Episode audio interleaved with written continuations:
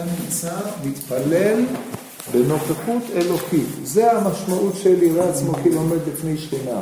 הדבר הזה כדי להיות, כן, שום דבר אחר לא צריך למלא את מוכחה באותו זמן, על כן הרמב"ם כותב שיסיר כל המחשבות בשעה שהוא בא להתפלל, מפני שכל מחשבה אחרת היא מנכיחה מולו את מושא מחשבתו, אבל לא שכינה. וכיוון שעיקרה של התפילה, כפי שתכף נראה, מחייבת עמידה של האדם לפני השכינה דייקה, לכן הוא צריך להעמיד את עצמו על ידי זה שהוא מסלק שאר המחשבות ורואה עצמו כאילו הוא עכשיו עומד לפני השכינה. מסביר המהר"ל, וזה, כי התפילה היא התחברות העילה, העלול עם העילה.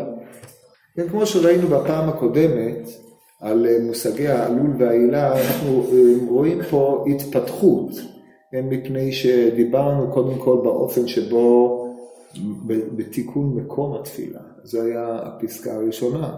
לאחר מכן דיברנו על תיקון הרגליים בצורת העמידה, שזה היה ויכוח ארוך, מחלוקת בין רבי לוי ורבי סימון בירושלים, אם זה כרגלי כהנים או כרגלי מלאכים ורגל ישרה. כל פנים, כל הדברים הללו הם תיקון העלול באשר הוא עלול. וכעת אנחנו עוברים לעמידה עצמה, להנכחה של האדם בפנייתו, כאשר הוא עומד ומדבר, עומד ומתפלל, הוא מתפלל לפני השם יתברך, או אל, ובנקודה וה... הזאת אנחנו עוברים כבר למושג ההתחברות, לא למושגים הקודמים שדיברנו עליהם שהם כביכול אה, כמו מלאך או כמו כהן העובד את, אנחנו מגיעים למושג החיבור, זה חיבור העילה והעלול. ותראו למה הוא מדמה את זה. דבר זה נרמז בכרובים, שהיו פניהם זה כנגד זה, כן, אומר הכתוב כמער איש ולויות.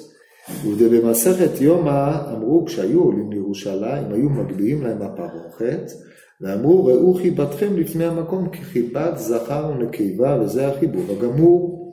וידוע כי הזכר פונה אל הנקבה להשפיע לה, והנקבה פונה אל הזכר לקבל ממנו. לפיכך עניין התפילה כאילו השם יתברך נגדו, ומבקש האדם ממנו להשפיע לו מה שמתפלל. כי אין עניין התפילה רק, רק במובן של כי אם התחברות האדם שהוא העלול בעילתו יתברך.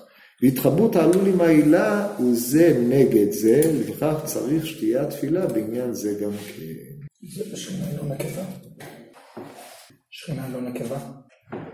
באיזה מובן? במובן, במובן קדוש ברוך הוא ושכינה קדוש ברוך הוא. לא, אנחנו, זה לא המובן שמעניין אותנו. כן, כמובן. אבל פה, לפני שאני עובר לדבר הזה, אמ, לא בהקשר ש, שאנחנו מדברים עליו פה, הוא לא נידון ככה.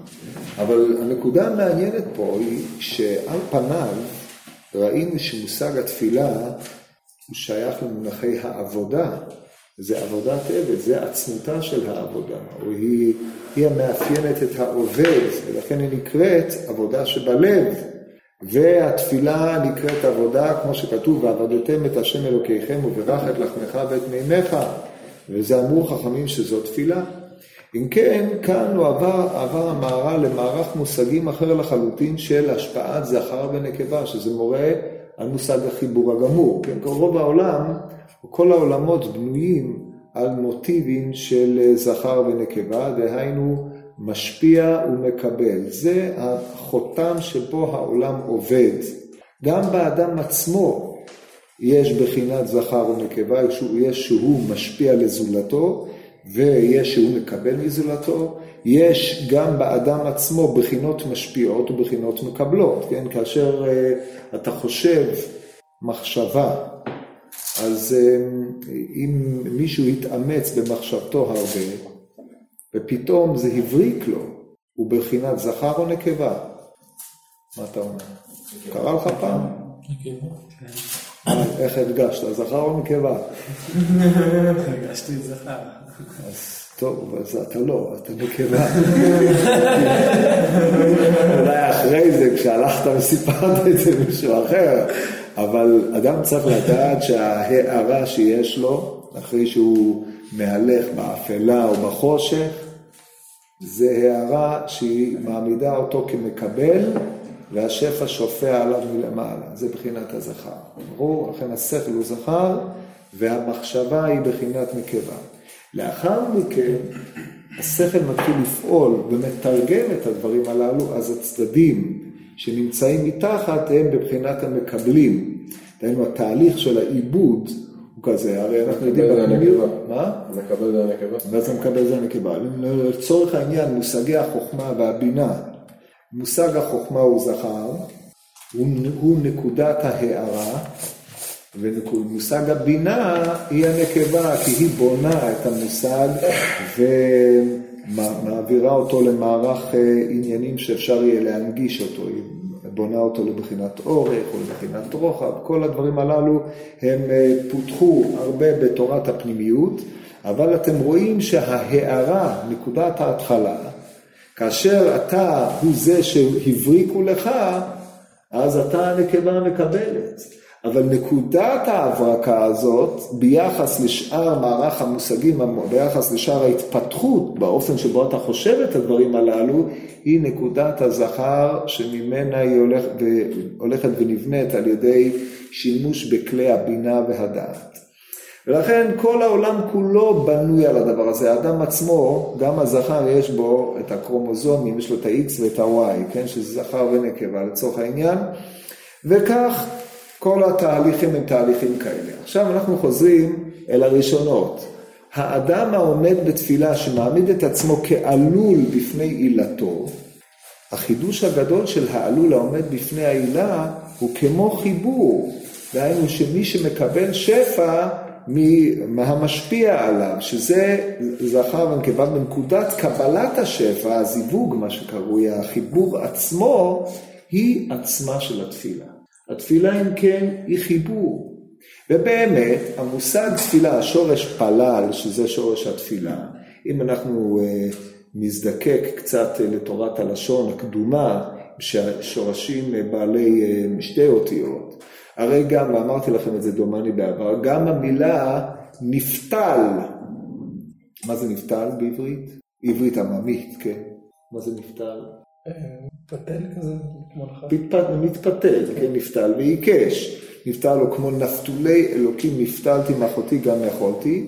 זה התפ... התעקשתי והתפתלתי, כן? עכשיו, הפיתול, כמו שאתם מבינים, הוא גם כן בחינה של חיבור. לכן התפילה יש בה היבט של חיבור מהמושג הזה עצמו. אשר על כן, ההיבט... למה הפיתול הוא העיקשות? יש גם את זה וגם את זה. כי הרי זה הולך ככה.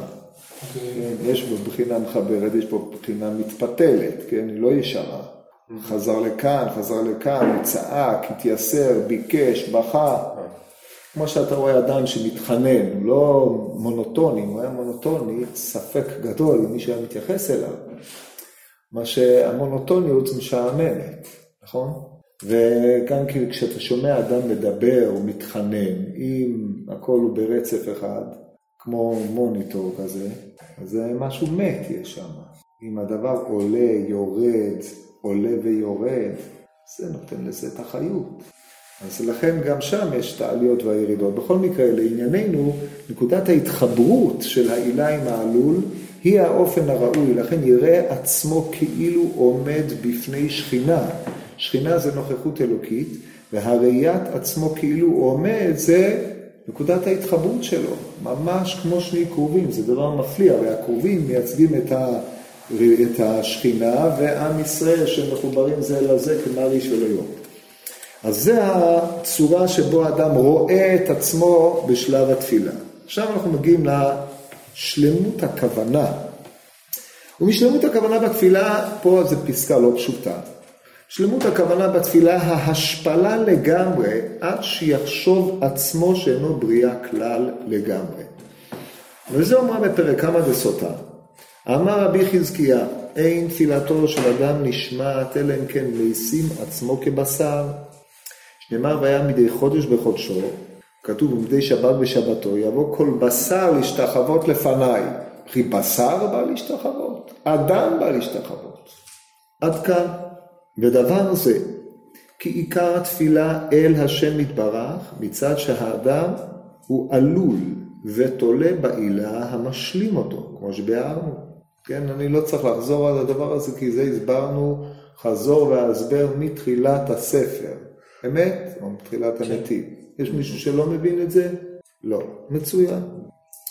אבל מאחר שזה הדרישה, ולפיכך כל שאין מייסים עצמו כבשר, שימו לב עכשיו לניסוח, כל שאין עושה כן, כל שאין מייסים עצמו כבשר הוא פירש שכבר הלכה עצורה ממנו, הוא פירוש צריך להיות. דהיינו, זה כמו מאמר מוסגר, מה פירוש מייסים עצמו כבשר? שהלכה עצורה ממנו, והוא כבשר שהלכה עצורה ממנו, ובזה אדם עלול מקבל לגמרי, ששר צורתו, שעל ידי צורתו האדם, הוא מה שהוא. וכאשר אדם עושה עצמו כבשר שהלכה צורה ממנו, נחשב כאילו אינו כלל, ואז תפילתו נשמעת. אבל אם מחשב עצמו מה, זאת אומרת אם הוא חושב את עצמו למה, לאיזושהי בחינת בעלת מהות, תכף נסביר את המושגי צורה, מהות וכל העניינים הללו פה, שהוא יחשב עצמו מה, אף אם, אין, אף אם מחשיב עצמו כמו עשב, סוף סוף יש לו צורה, מצד הצורה כל נמצא מדבר בפני עצמו, מה שהוא, ואין זה עלול גמור כאשר הוא בריאה בפני עצמו. לפיכך אמר אין תפילתו של האדם נשמעת, אלא אם כן יראה עצמו כבשר, ואז ראוי לקבל כמשפט העלול אשר הוא מקבל מן העילה. זו פסקה לא פשוטה בכלל, כמו שאמרתי בהתחלה. וצריך להבין מה רוצה פה המהר"ל. אבל מאחר שהמהר"ל טוען שזה משלמות הכוונה של התפילה, ההשפלה לגמרי, הדבר הזה צריך להבין ומשאל את שאלת היסוד. הרי תפילתו של האדם, במה שהוא בתור עלול תולה בעילתו, והוא מבקש מה שהוא מבקש, הרי אין הבקשה אלא מצד היותו מבקש, מהיותו חסר, והחסרון הוא איננו אלא לצורה. וכיוון שכך, אז בתורת צורה חסרה הוא מעמיד את עצמו, הוא מבקש על השלמת צורתו. אז איך עכשיו מתבטלת הצורה מכל וכול? איך זה עובד? זה דבר אחד. דבר שני, מה המשמעות העובדה ששר ממנו הצורה והוא כבשר ואין עליו אה, שום מהות, מה זה אומר? אז עכשיו בואו נראה. אנחנו יודעים שהתורה אה, מתארת את אנשי, אה, אנשי דור המבול. כתוב עליהם, קץ כל בשר בא לפניי כי מלאה הארץ חמס מפניהם ונהיים משחיתם את הארץ. האדם נעשה בשר. זאת אומרת, באופן שבו הם נהגו את עצמם, הם איבדו בצורת הפעולה שלהם את כל הייחוד האנושי שבהם הם נעשו בשר. זו צורה אחת של בשר. בשגם הוא בשר והיו ימיו 120 שנה, שזה גם כן נאמר עליהם.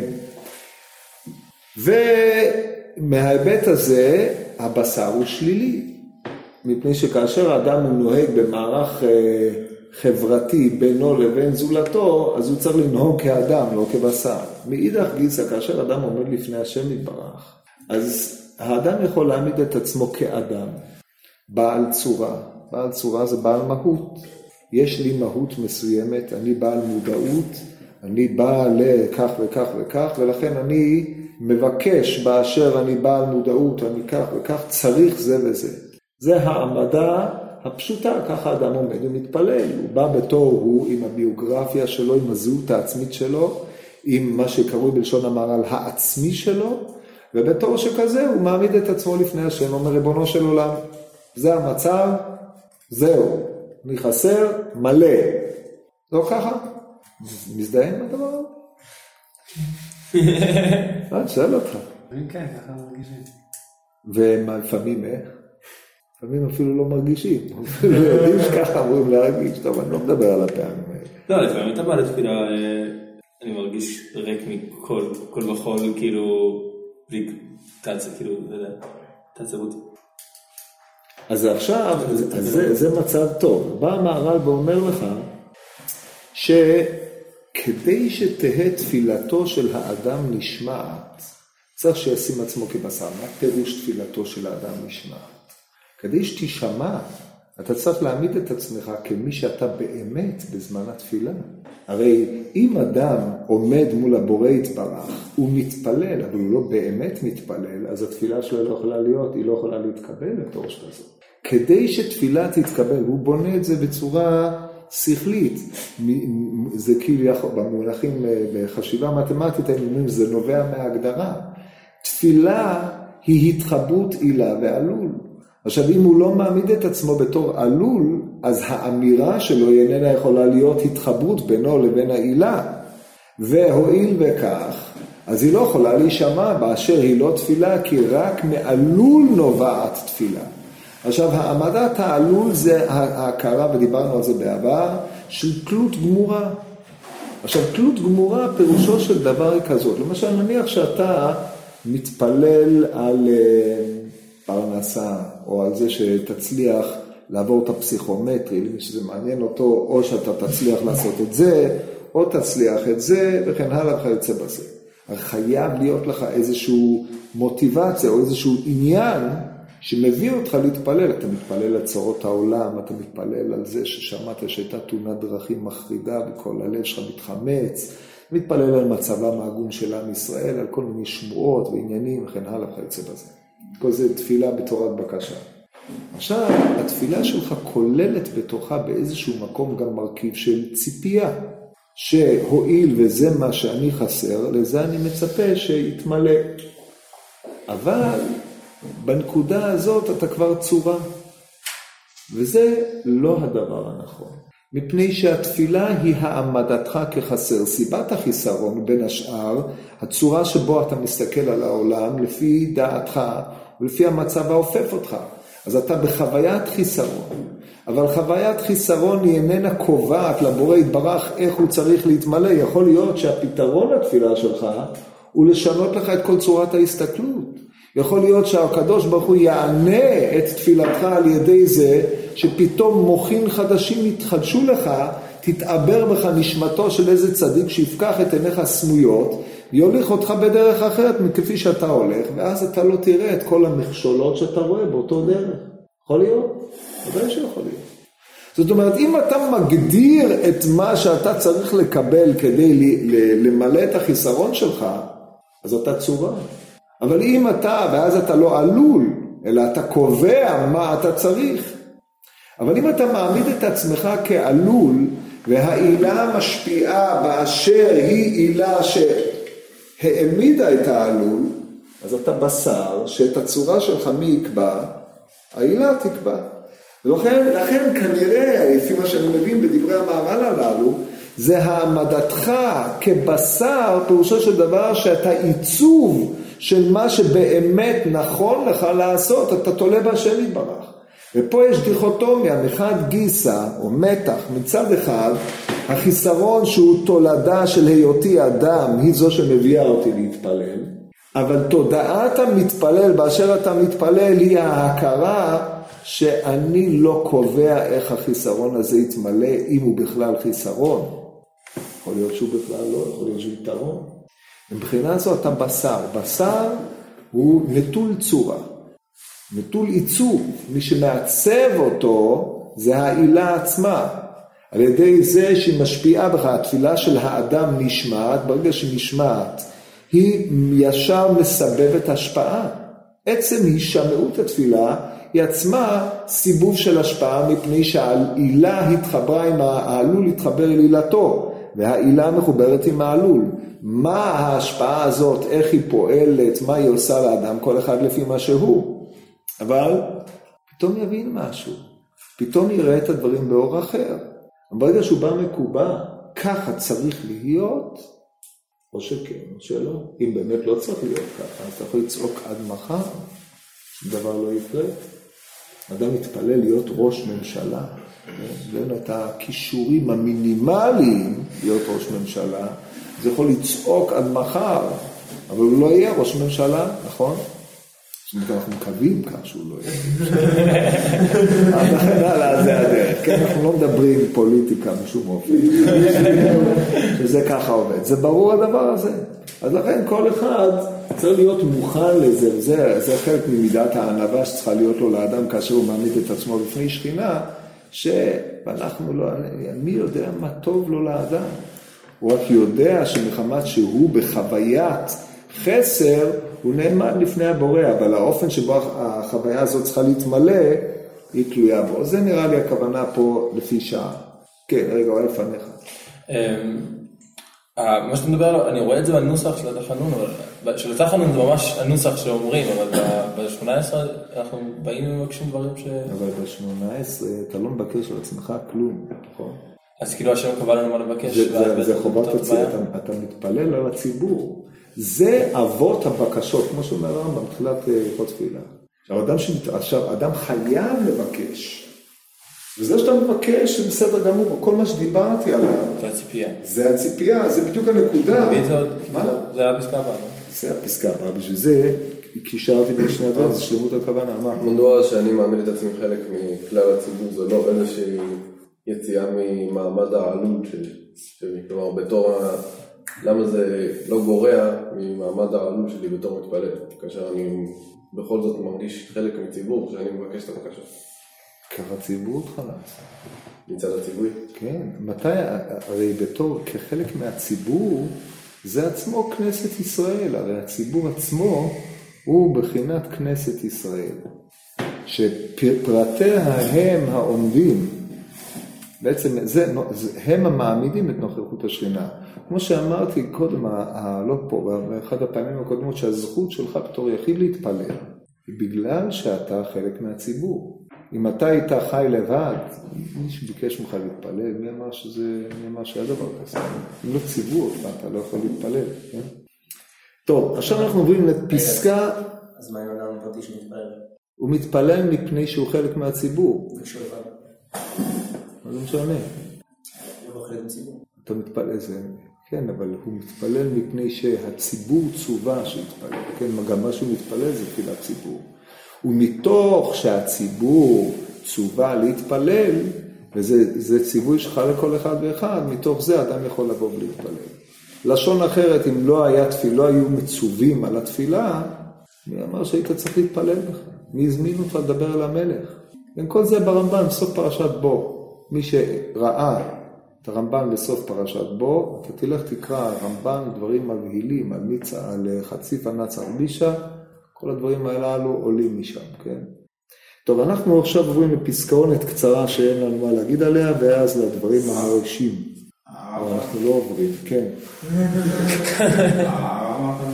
שלשים לב לניסוח ולפיכך כל שאין ישים עצמו כבשר, איפה המשפט הזה נגמר? והוא לא, זה כתיבה כזאת של, כמו של יקי, כמו שגרמנים כותבים. משפט מתחיל ונגמר בסוף הפסקה. הכל הוא משהו, אבל הכוונה, אם אתה לא עושה ככה, הוא. כן, כן, אם אתה לא עושה, אז בעצם התפילה לא נשמעת. ובעצם הרעיון, לפי מה שניסחתי, היא שזה נובע מהגדרה. כי היות התפילה נשמעת, היותך עלול, במערכת יחסי עלול ועילה. טוב, עכשיו אנחנו מגיעים לפסקונת קצרה שהוא לא אומר פה יותר מדי, חוץ מעין שם. נקרא את זה לשלמות הקריאה, ובשלמות התפילה עוד, שתהיה בלשון תחנונים, כן, תחנונים ידבר רש ועשיר יענה הזאת, כך כתוב בספר החוכמה. ודבר הזה יתבהר בפרק רבי אומר, שאצל שאל יעשה תפילתו קבע אל התחנונים כמו העבד שמתחנן אל האדון שלו. כי אם לא כן, נראה כאילו חושב כי בדין יש לו, ואין זה כן. עין בפרק רבי טוב, עכשיו אנחנו בפרק לומדים, פה יש פסקה מאוד מאוד מעניינת, נפלאה. ובפרק ה' לומדים אמר רבי חייא בר אבא אמר רבי יוחנן כל המעריך בתפילתו אין תפילתו חוזרת ריקם. מנהלן ממשה שנאמר ויתפלל אל השם כתוב את ארבעים יום ואת ארבעים לילה אשר התפללתי וכתיב וישמע השם אליי גם בפעם ההיא. והאמר של תגמורה ואמר רבי חייא בר אבא אמר רבי יוחנן כל המעריך בתפילתו ומעיין בה סוף בא לידי כאב לב, שנאמר תוחלת ממושכה, מחלה לב. פה התף היא לא במקום, זה צריך להיות ה'. שואלת הגמורה, מהי תקנתי, כדי שלא יסבול מבעיות לב? יעסוק בתורה, שנאמר עץ חיים היא למחזיקים בה. אז על כל פנים יש לנו פה סתירה במימרת רבי חייא בר אבא. אמר רבי יוחנן, פעם אחת הוא אומר המעריך בתפילתו, אין תפילתו חוזרת ריקם. פעם אחרת הוא אומר המעריך תפילתו ומעיין בה, סוף בא לידי כאב לב, אז בוודאי שהתפילה לא, היא לא נשמעת בכלל, ולכן יש לו כאב לב על זה שהוא השקיע ולא מקבל כלום. מתרצת הגמור אל הקשיא, הא דמעריך ומעיין בה, והא דמעריך ולא מעיין. עד כאן. שמכאן למדת שהעיון תפילה הזה הוא זה שמביא לידי כך שאתה סובל מתוחלת ממושכה, אבל התפילה לא נשמעת. בתור יום תפילה שאין אדם שהאדם לא- לא נמצא ממנו בכל יום. שלושה דברים, כן, כן. והוא מביא עוד גמרא, בפרק הרואה שלושה דברים מעריכים ימיו של אדם, כן, זה מי שמעריך בתפילה, מי שמעריך בשולחנו ומי שמעריך בבית הכיסא.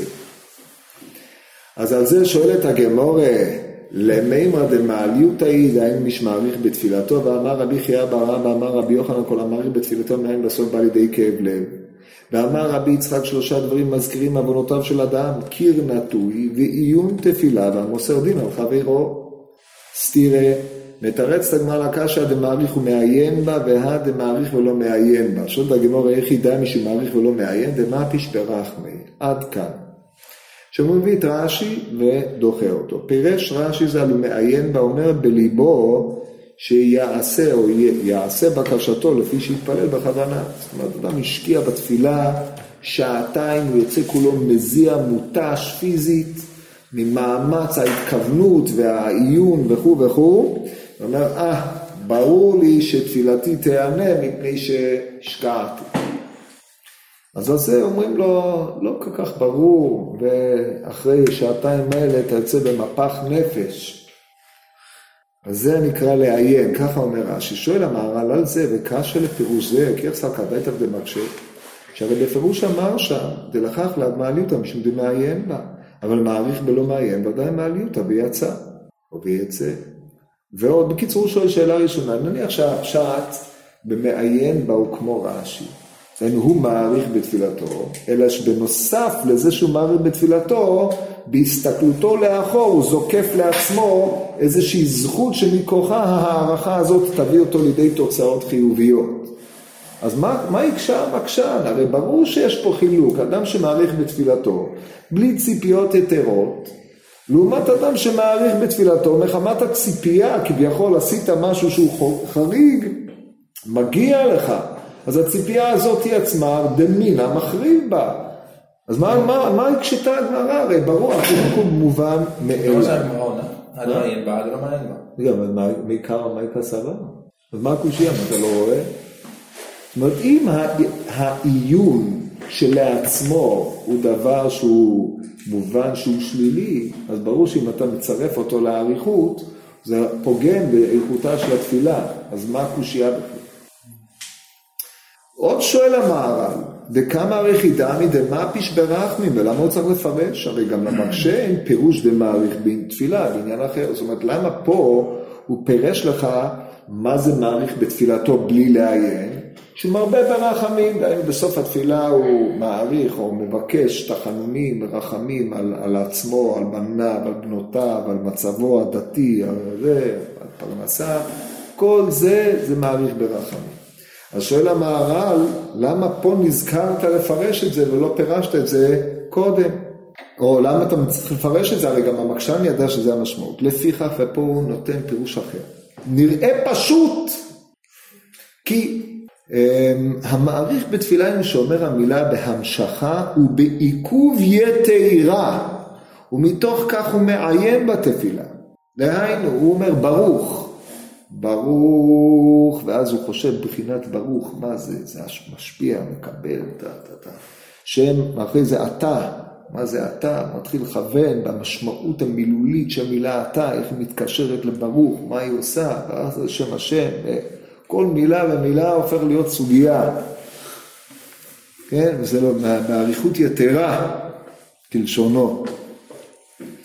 זה מעריך בתפילה, והיינו גם שהוא שוהה ומושך המילות, ואי אפשר, אה, סליחה, הוא עיכוב יתר, מתוך כך הוא מעיין בתפילה, זאת אומרת האריכות מביאה לעיון. והיה סבור המקשה, עד אמר שלושה דברים מעריכים ימיו של אדם, המעריך בתפילה היינו גם כן, שהוא שוהה ומושך במילות, ואי אפשר שלא יהיה מעיין בתפילה.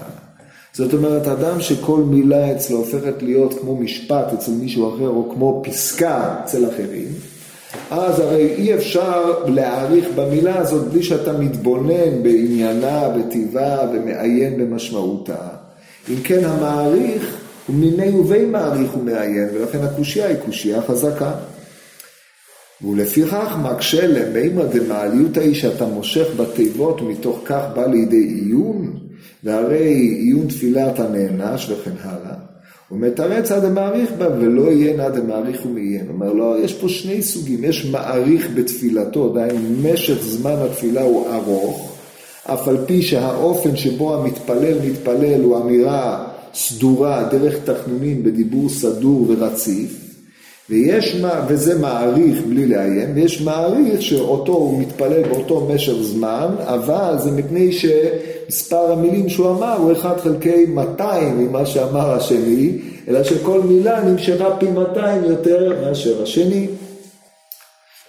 ועל זה עכשיו דעתינא לאחי צריך להסביר מה זה מעריך, אז איך יכול להיות שהוא מעריך ואומר הרבה?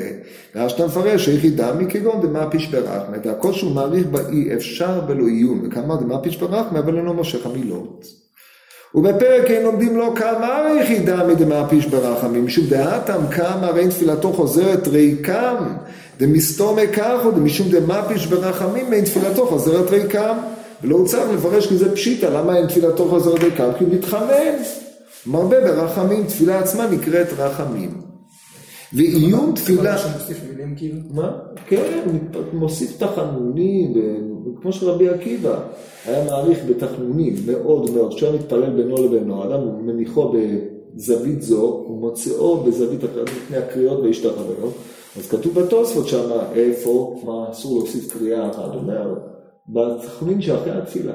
אז זה ודאי אדם צריך להתחנן ולהתפלל על נפשו מאוד מתוך מצבו העגום ומערכת היחסים בינו לבין בורו, לבוא, להתחנן, להתפייס לפני השם ולשפוך את כל ליבו לפניו על כל הביוגרפיה שלו עם הידיעה שהאדם, הקדוש ברוך הוא קובע לו מה נכון לו. לא סוחר לקדוש ברוך הוא להגיד, אני ריבונו של עולם, תשמע, אני חושב שאני צריך להיות זה וזה, קודם כל שר, אחרי זה זה, אחרי זה זה, ואחרי זה זה. זה המסלול, עכשיו תסדר את העניינים. ככה זה לא עובד. זה לא בשר, כן? זה, זה, זה מה שהסברנו. אז יש פה חידוש גדול באופן שבו אדם צריך להתפלל, ובאמת הדבר הזה הוא מתקבל על השכל מאוד, הרי התפילה היא במילול, כמדבר לפני המלך, שיכור על להתפלל, כי הוא לא יכול לדבר לפני המלך. תאר לך אתה מדבר לפני המלך כאשר כל תיבה נמשכת במשך איזה חמש דקות, ואתה מעיין זה בלתי אפשרי, זה לא דיבור, זה לעג. אתה רוצה להתבונן במה שאתה אומר, שב בבית, תלמד את משמעות המילות, תלמד את משמעות התפילה, ואחרי זה תבוא ותשדר את זה בצורה מסתברת. אדם המתחנן צריך להתחנן בדיבור רציף. בבכיות, בתחנונים, קריאות, השתחוויות, כל הדברים הללו מתלווים לפעולת התחנון, אבל אם כל מילה ארוכה ומקוטעת מחברתה והוא מעיין במשמעותה של המילה, אין פה תפילה בכלל. אין פה התחננות, אין פה התחברות, אין פה שפיכת לב, אין פה רחמי, בקשת רחמים. כן, התפילה צריכה להיות באיז, עם איזושהי רציפות. אתה יכול להוסיף מתוך מבועי לבך אדם ראוי לו להתפלל בשפה רמה, כן, אלא אם כן הוא אה, מתבודד ועושה את התפילות כמו שאדם בינו לבין בינו, שלא בזמן התפילה, אבל בזמן התפילה עצמה, כאשר הוא מתפלל, הוא צריך לדבר בשפה רמה, כמו שהחכמים תיקנו לנו. אבל על כל פנים, יש פה רצף. לא שאתה פתאום מתחיל ללמוד משמעות, ביאורי תפילה באמצע התפילה, זה לא מתאים הדבר הזה. כן. אבל גם אם אני יודע את הפירוש לפני כן, אני לא עוצר ומכוון במילה... כמה זמן זה לוקח? אבל לפעמים אתה צריך לחשוב על המילים, אז אתה לא, לא... אבל אתה, קודם כל תתפלל עם סידור, זה עובד יותר מהר. כמה פעמים עם סידור, לחשוב, לכוון, לעצור את המילה, אז גם אם אתה יודע את הפירוש צריך... בסדר, אבל הוא לא בא בטענות על זה. מעריך, בשביל זה הדגשתי. אריכות יתרה, כן? או שאתה עוצר ברוך. מתחיל לחשוב מה זה ברוך. איזה בחינה הוא מדבר פה. מה זאת, מה זאת. אבל כן אבל כן לחשוב על מה זה ברוך שאתה מכוון. אבל כמה זמן לוקח לחשוב? אז לא, מה הגבול בעצם? הגבול הוא לא, הגבול שיהיה פה איזשהו מילול רציף, כן? ברור. רצף, אתה מתחנן, אתה מבקש. ככה מבקש מישהו שכל מילה עומד, ההוא, היית מבקש ממישהו, ואתה בא לדבר איתו, ואחרי כל מילה הוא צריך להיזוכר במילה הקודמת שאמרת, למצוא רצף, זה לא, לא... קשה לי שמשווים את מי שמבקש עליו בשר ודם. גם עושים בשר ודם, אתה לא לא מתנדנדים, או לא לא יודע. לא משנה, זה לא למה להשוות את זה? זה לא הוא כן מסוגל לחבר בין ברור, מילים למילים, ברור. למה אני צריך להשוות את זה לבשר ודם? אתה צודק, אבל... אבל, אבל, עם כל זה, אתה צריך להבין מה הוא אומר. ברגע שהוא מבין מה הוא אומר, אז הוא יכול להתבונן כדי שלא יחשוב על דברים אחרים, זה בסדר גמור. אבל תראה את התיאורים שלו, אריכות יתירה, שהוא יבוא לעיין. לעיין, זה תתחיל לחשוב מחשבות, כאילו להתנתק מאיפה שהיית. עכשיו, מה שמעניין, או מה שצריך להסביר, וזה בעזרת השם שבוע הבא, למה על זה אדם לא ניצול וכל זה, בקיצור, מה, מה, מה, מה קורה איתו?